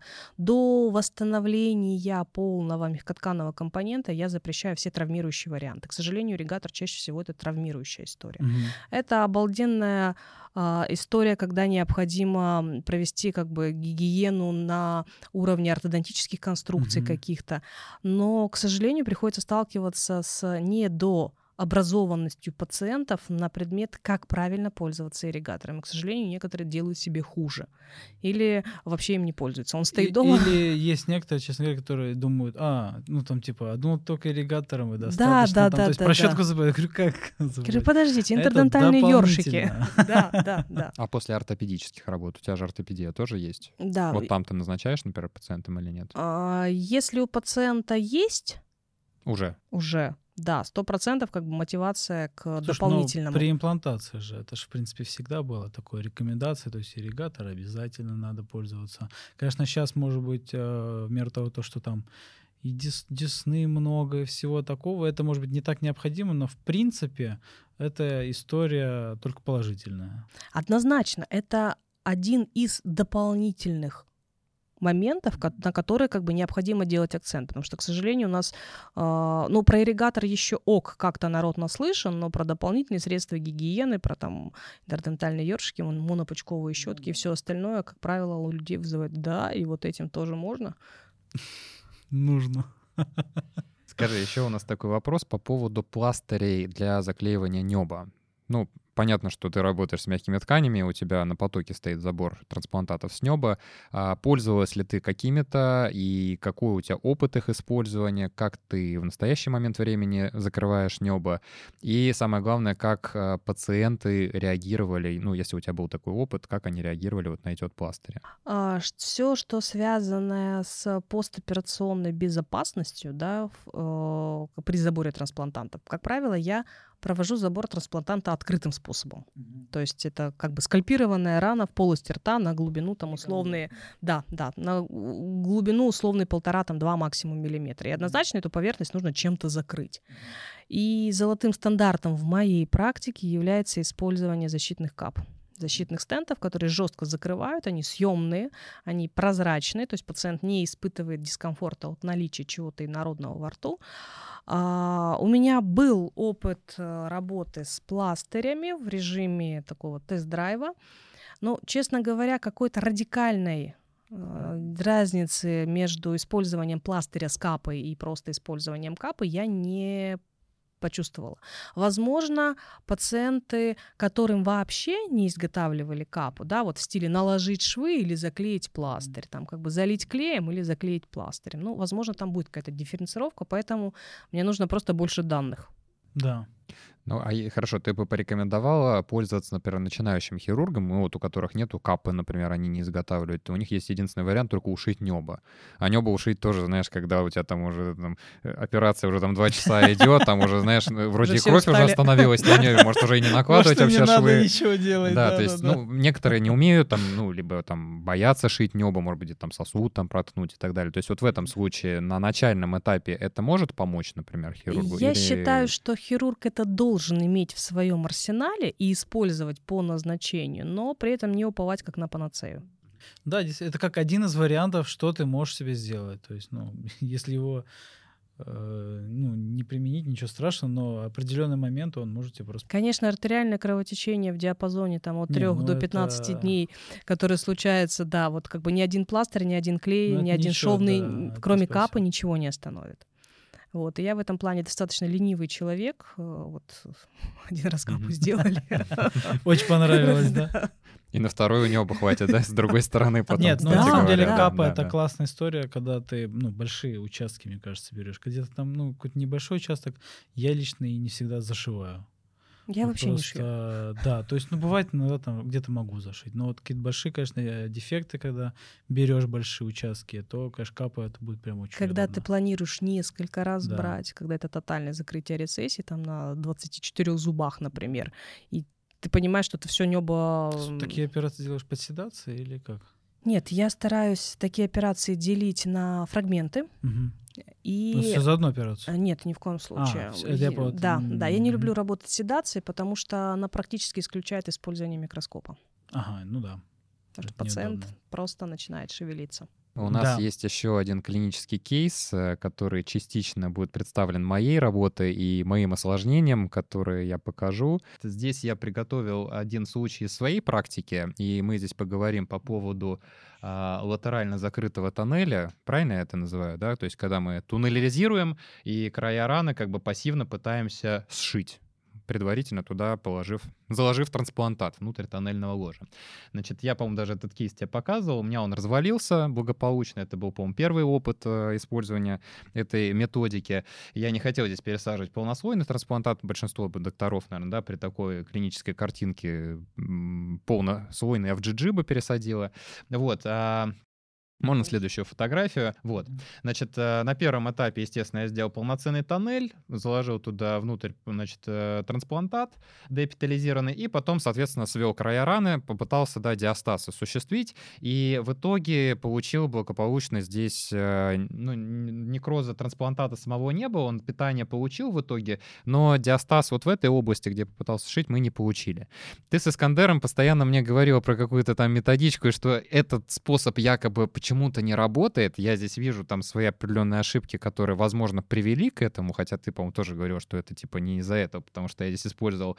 У меня не было под рукой нитки 7 нолей с колющей иголкой, и, в общем, здесь я частично вот видно даже это разорвал. Это пятерка швы? Это пятерка, да, это, Ну, это большая, конечно, пятерка, да. обратно режущая Хотя игла. шестерка. Ну, как-то я это, в общем, ушил, но, тем не менее, я предполагаю, что из-за этого. Потому что пассивизация в целом была. Вот, э, можно следующую фотографию, там, то, что мы, к чему мы пришли потом, да, соответственно, Виден отме- отдельно отмечается наш трансплантат, который был. Я его уложил тоже слишком опекально. Это тоже одна из ошибок. Но вот э, почему в твоем в понимании не работает эта методика?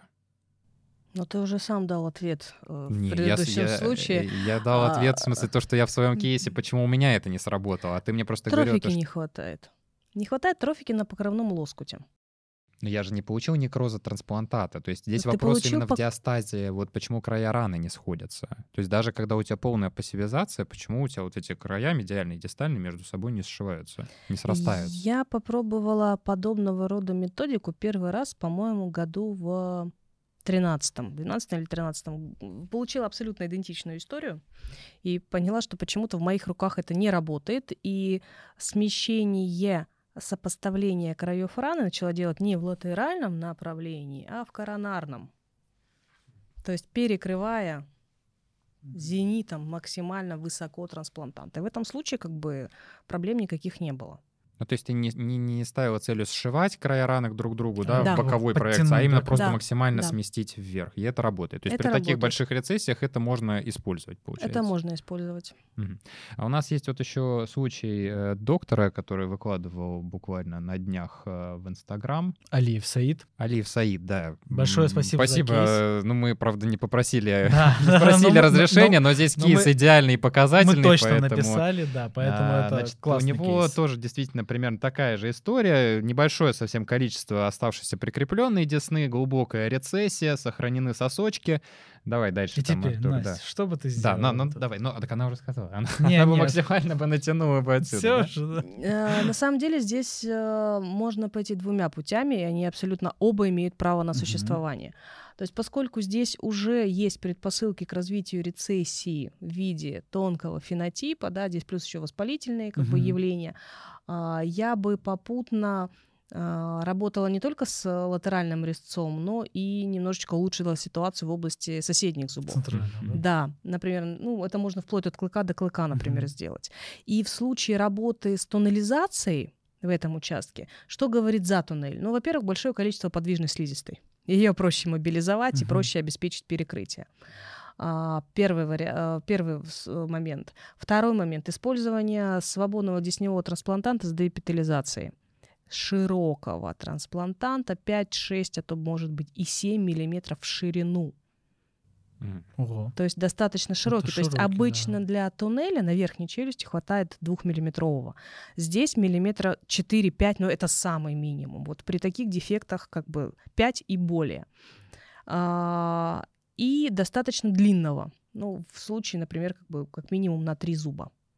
И я думаю, что трофики хватит, потому что будет несложно мобилизовать ткани в этом случае, получить хорошее прикрепление и самое главное изменение фенотипа и попутно увеличение количества прикрепленной слизистой за счет кератинизации над трансплантантом. Это просто вот такая академичная история.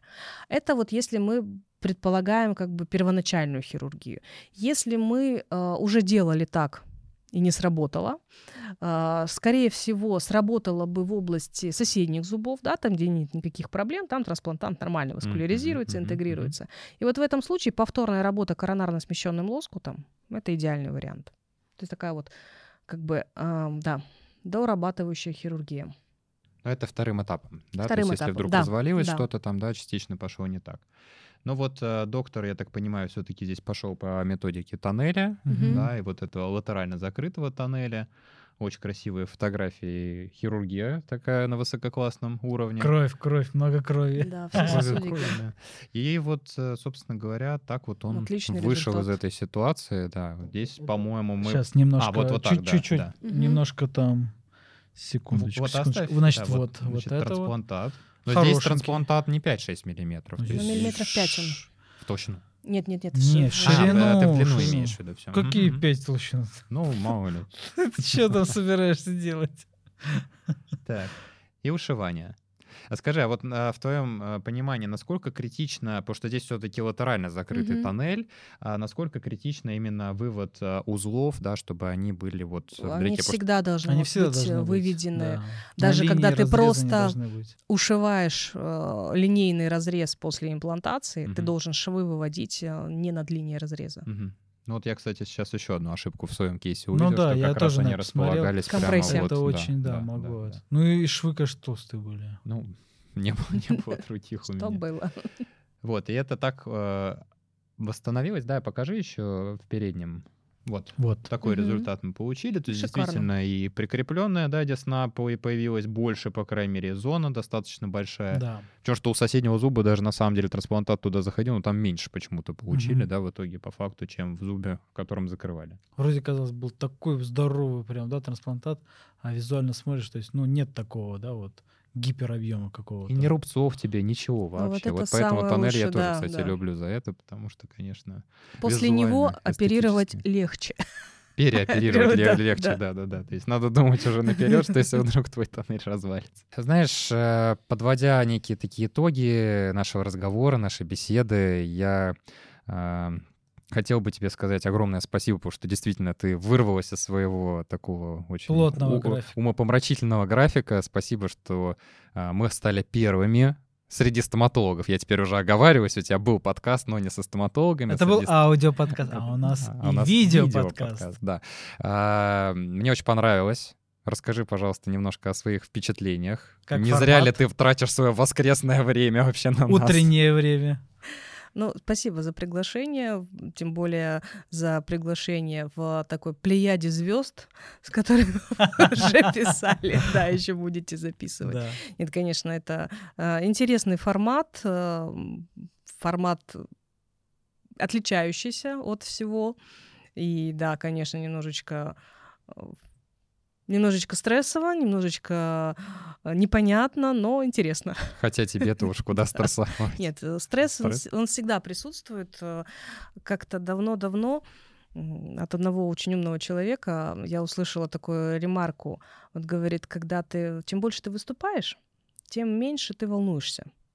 Но этот период волнения должен присутствовать обязательно. Да. Он говорит, да, он говорит, он может быть снижен до минимума, но когда ты перестаешь волноваться, Да. в этот момент ты умираешь как специалист. Переоцениваешь свои возможности. Да, поэтому деле. пока, когда у вас еще есть стресс на предмет того, что да, вас немножечко волнует, немножко страшновато, это нормальная реакция. Ну, учитывая, что ты думал сначала, что это будет аудиоформат, а тут мы за два дня такие, оп, надо видео снимать. Будет и камера, Извините, да. да, да, да. Настя, спасибо тебе еще раз большое за то, что согласилась. А, друзья, в общем, что хотим сказать, вот, э, вот так прошел выпуск. Обязательно ставьте лайки, комментарии, какие-то вопросы.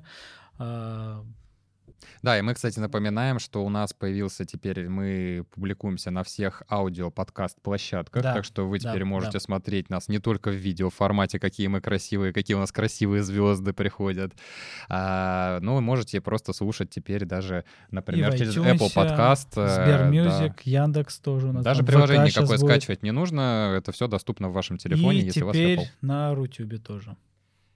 Спасибо всем. Спасибо Настя, вам. спасибо Спасибо, тебе Настя. еще раз огромное, что Спасибо. пришла. Все, всем до встречи. До новых Пока. встреч. Счастливо. Пока.